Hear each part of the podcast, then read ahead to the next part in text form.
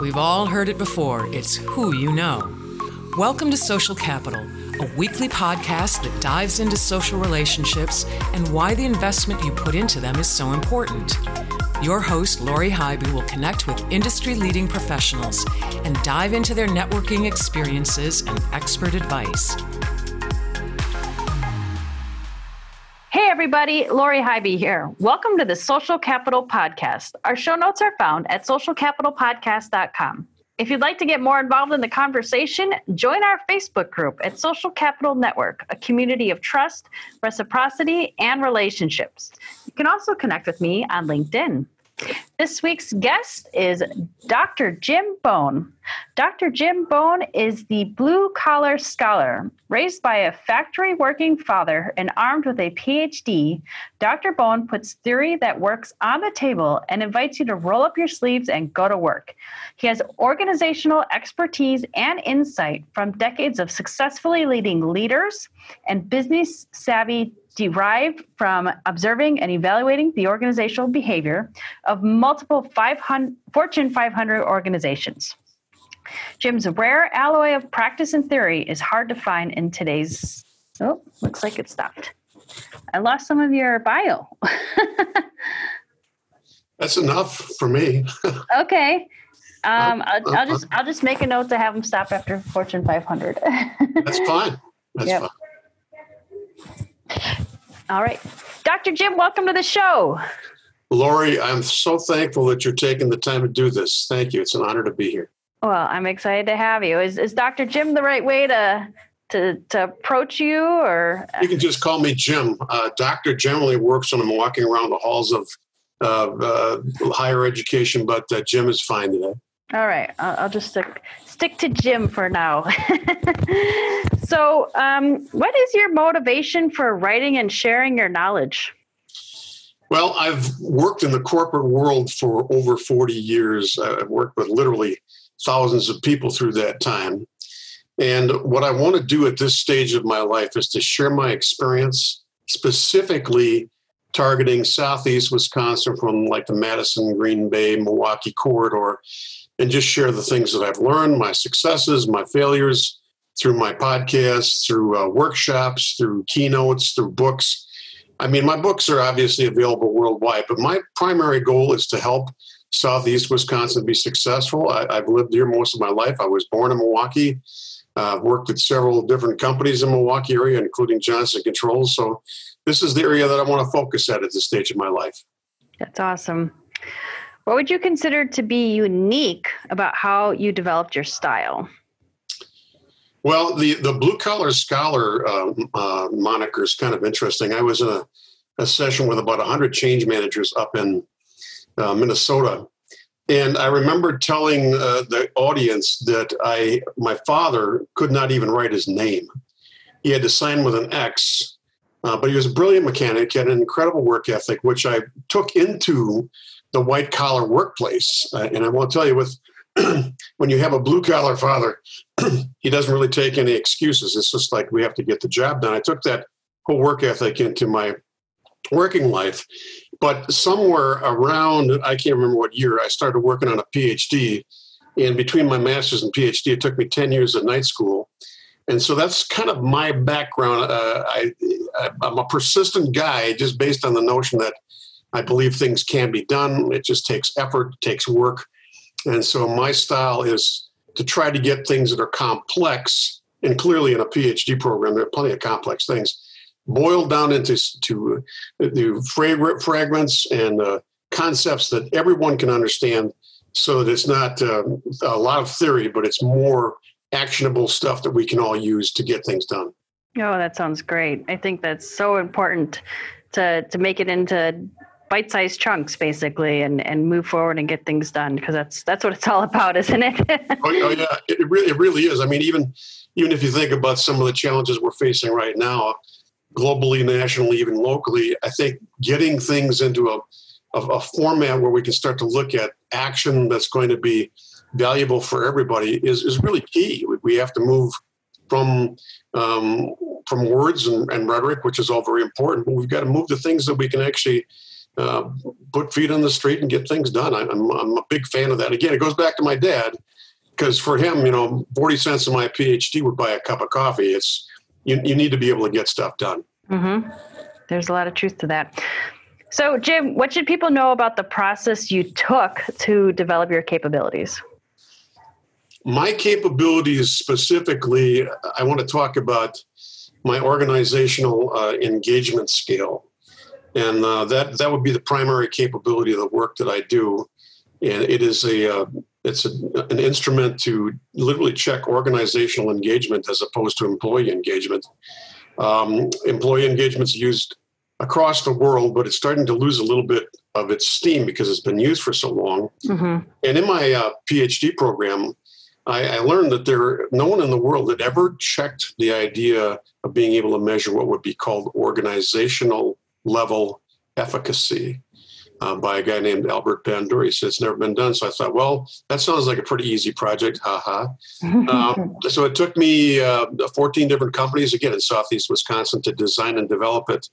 And then um, the c- capability that I have there within that instrument and those tools are uh, able to measure uh, whether or not an organization believes it knows where it's going, whether or not it believes it communicates well. Again, simple, concrete terms that mean a lot to everyone. As far as my own personal capabilities, again, I look back at just candidly knowing where I was going and what I wanted to accomplish and sticking with it until it got done. I think a lot of people get distracted by um, new things that come up because you, you, you agree, Lori, it's hard to do stuff. I mean, the work that you're doing with Keystone Click, that was not easy. It took a lot of hard work, but by persisting and sticking with it, all of a sudden things start to get.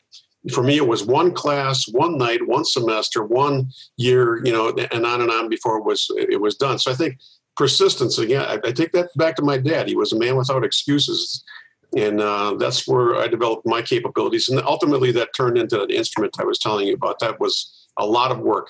It's been translated into uh, Russian. Um, it's been translated into Japanese, Mandarin. I'm, I'm very, very proud of that accomplishment. Oh, that's fantastic. That's great. I love the history that you're, you're sharing the experiences, but um, yeah, but the hard work pays off. And, and, you know, I'm going to go back to that bite-sized chunk approach and, you know it's it's showing up one day putting one step forward and and and getting it done as, as you you got to make progress and persistence will lead to progress love well, it. and, and there's one other thing that goes with that too is when you look back over a month and you see how far you've come even if it's only a few inches you know you did something. Mm-hmm. and that's exciting and I, and I think that's really important in life. Yeah i agree with that. Thank you all right. So, um, Jim, the focus of the show is really on networking, which is, you know, people and relationships. And my goal is to alleviate any fears that someone may have when they hear that word. So, can you share with our listeners one of your most successful or favorite networking experiences that you've had? You bet. I worked uh, with some people uh, in my research a long time ago. And that uh, person uh, happened to be somebody I remembered. And, and I, I, continued to work through my research. And when I got done with it, I went back and, and, and checked this person uh, uh, out on LinkedIn and said, Could we get together sometime? And we talked a little bit. And before long, she connected me with a bigger organization in Milwaukee who then connected me with more people in the manufacturing community than I ever could have been connected with, no matter how hard I worked, because this other organization knows just about every manufacturer within, again, the Southeast Wisconsin corridor. And so by uh, looking back, and this is the thing that I tell people about networking always look for those warm contacts, people that you know, people that like you, people that trust you, people who are willing to have a conversation with you and they're not, you know, threatened by it. It's not a cold call at all. It's like, gosh, I haven't talked to you in a long time. Let's get together. But knowing that they also have connections within broader communities and they may be willing to bring you in, uh, that's that's a really big one for me. I love that. I think that's fantastic. Um, yeah, and it's it's fine. I, I like to call them the hub and spoke people, right? They're yeah. the hubs, and but they've got all the connections that can go all different directions. Um, but if, if you can be a hub too, you know, that's when you're going to be a great resource for others as well. And that's been, again, going back to Southeast Wisconsin, that's been part of what I've been doing. If I bump into someone, you know, now that I'm at this uh, advanced stage of my career, um, it's like, well, do you know so and so? And they'll say no. And I'll say, please let me make an introduction. Um, you know, it's, it's a delight to me to see two people get together who all of a sudden you find they have natural connections, natural skills, great abilities, and all of a sudden something really good has come out of that. To me, that is deeply, deeply satisfying. 100%. Love it. So, as you continue to build your network and create new connections, how do you stay in front of and best nurture these relationships that you're creating? Well, one thing is for sure, I have to go. In fact, I'm thinking about this week. Uh, I have to go back and visit with someone I haven't seen in a while, and I'll, I'll literally just show up at her office because I know she'll be there. I'll knock on the door and I'll get up. Hey, Jim, how are you doing? And we'll chat for a while. But I, I think it's I think it takes a lot of care and feeding of specific people who you know are interested in helping you and who know that you can help them. I think that's a key in networking. It can't just be one way. It can't just be, please, you know, get me someplace. There's got to be some sort of, uh, I don't know, I wouldn't want to say quid pro quo, that's the wrong phrase, but there's got to be some give and take. And, and again, I think about some care and feeding and meeting with a person that I know. There, by the way, I don't try to meet with 20, 30 people a month. I'm mm-hmm. more interested in meeting with two or three people that are really critical in my um, sphere and then going deep, spending time thinking about what's going on, how what's happening out there, learning more about where they're going, what they're trying to accomplish, and seeing if I can help them. To me, I've, I've always been a big fan of, uh, again, the bite sized pieces.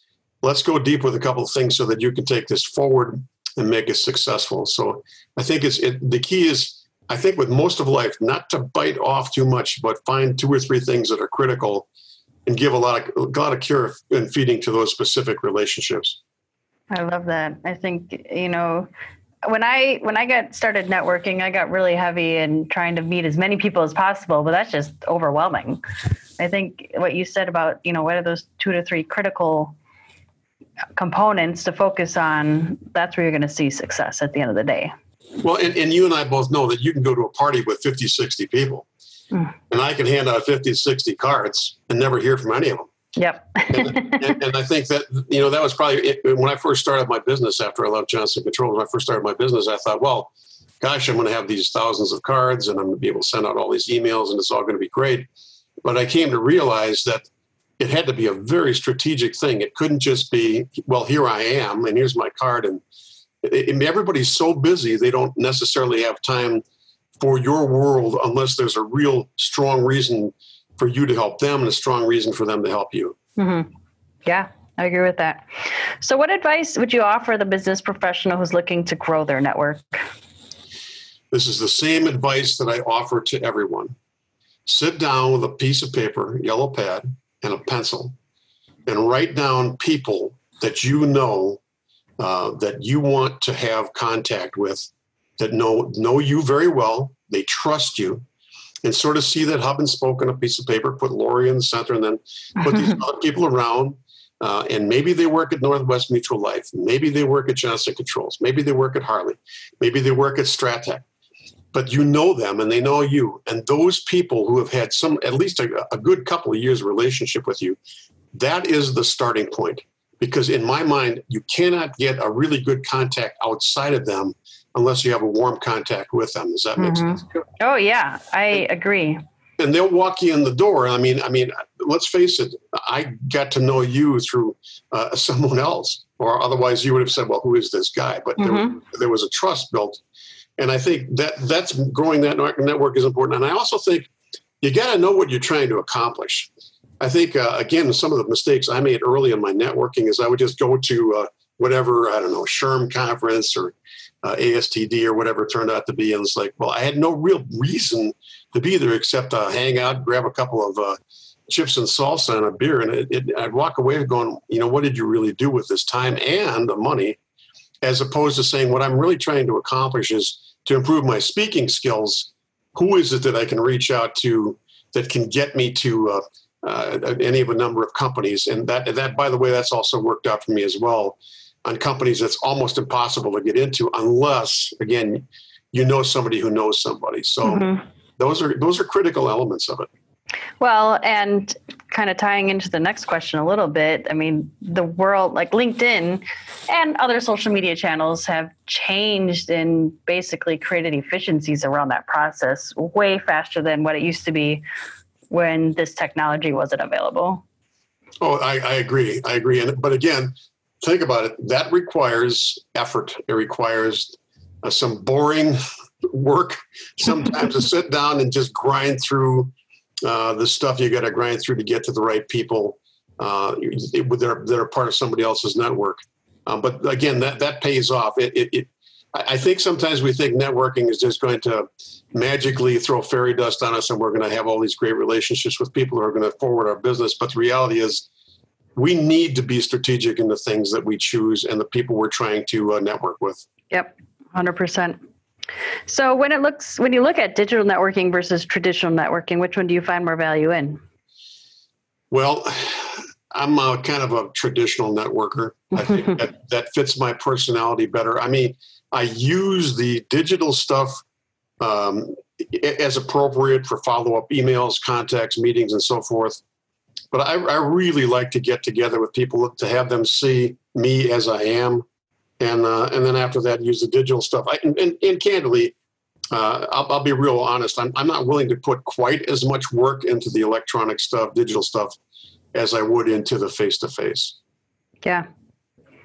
Um, well, and going back to what you said earlier about what are your goals, I think it's a lot easier to be to do the traditional networking when you're very localized like you said, you know, southeastern Wisconsin is really where you're trying to yep. build and nurture those relationships. Yep. Um, so that that definitely makes sense. All right, Jim, here's a fun one for you. If you could go back to your 20 year old self, what would you tell yourself to do more of, less of, or differently with regards to your professional career? My 20 year old self well, you're going to find this funny. My 20 year old self was playing an electric guitar in a band and, uh, and working as an aluminum siding installer and a couple of other odd jobs because my 20 year old self wanted to be a rock and roll star. and that worked out for me. What I would say, my 20 year old self, is remember you have to pay the electric bill. and, um, you know, the guitar is good, Jim, but you're, you have to get a job that's ultimately going to build uh, something for you and for your future. Mm-hmm. And, and, and, I'd say keep playing the guitar. By, by the way, I still do it. I play every day. Fantastic. But, but it wasn't it, that wasn't the thing that brought me my my uh, income per se. I had to raise a family, and I, I I really don't think the twenty year old guy could have done that. I think he got a little smarter along the way. But that's what that's what I would say. Make sure you focus on on every day building something toward a career that's going to have long term impact.